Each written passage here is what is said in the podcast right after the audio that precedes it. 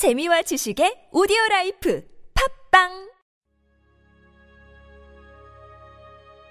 이영대와 함께하는 주님은 나의 최고봉.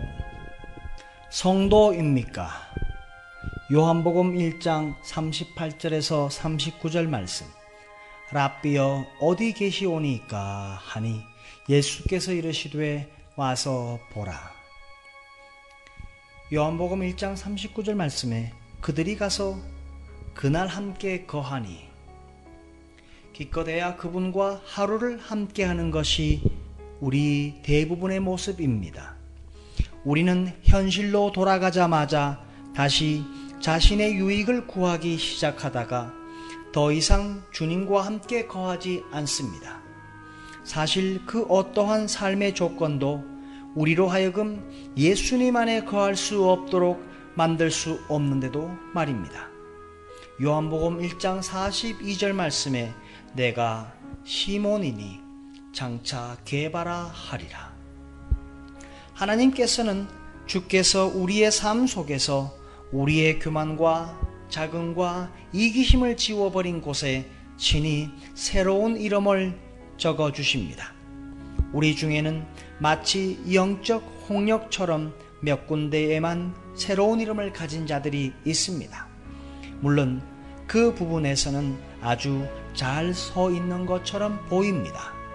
사람들은 영적으로 최상일 때는 매우 대단한 성도라는 말을 듣습니다.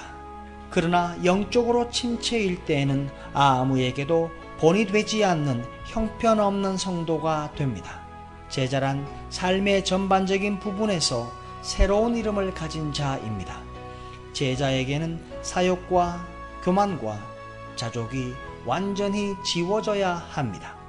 교만은 자신을 신성화시키는 것입니다. 지금 이 세대에 있어서 교만은 바리새인이 아닌 세리의 모습으로 나타납니다.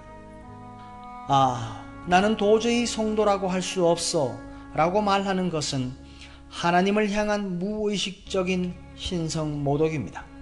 문자적으로 이 말은 나는 너무나 약한 가능성이 없게 십자가의 속죄로도 나를 어쩔 수 없어 라는 의미로 당신을 성도로 만드신 하나님께 도전하는 것입니다. 왜 자신을 성도라고 말하지 않습니까? 이는 당신이 성도가 되고 싶지 않거나 당신을 성도로 만드신 하나님을 믿지 않거나 둘 중 하나입니다. 당신은 하나님께서 당신을 구원하시고 즉시 천국으로 데려가시면 참 좋겠다고 생각합니다.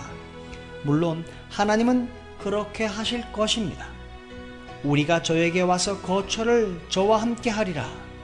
조건을 만들지 마십시오. 아무 조건 없이 예수님께서 이 모든 것이 되게 하십시오.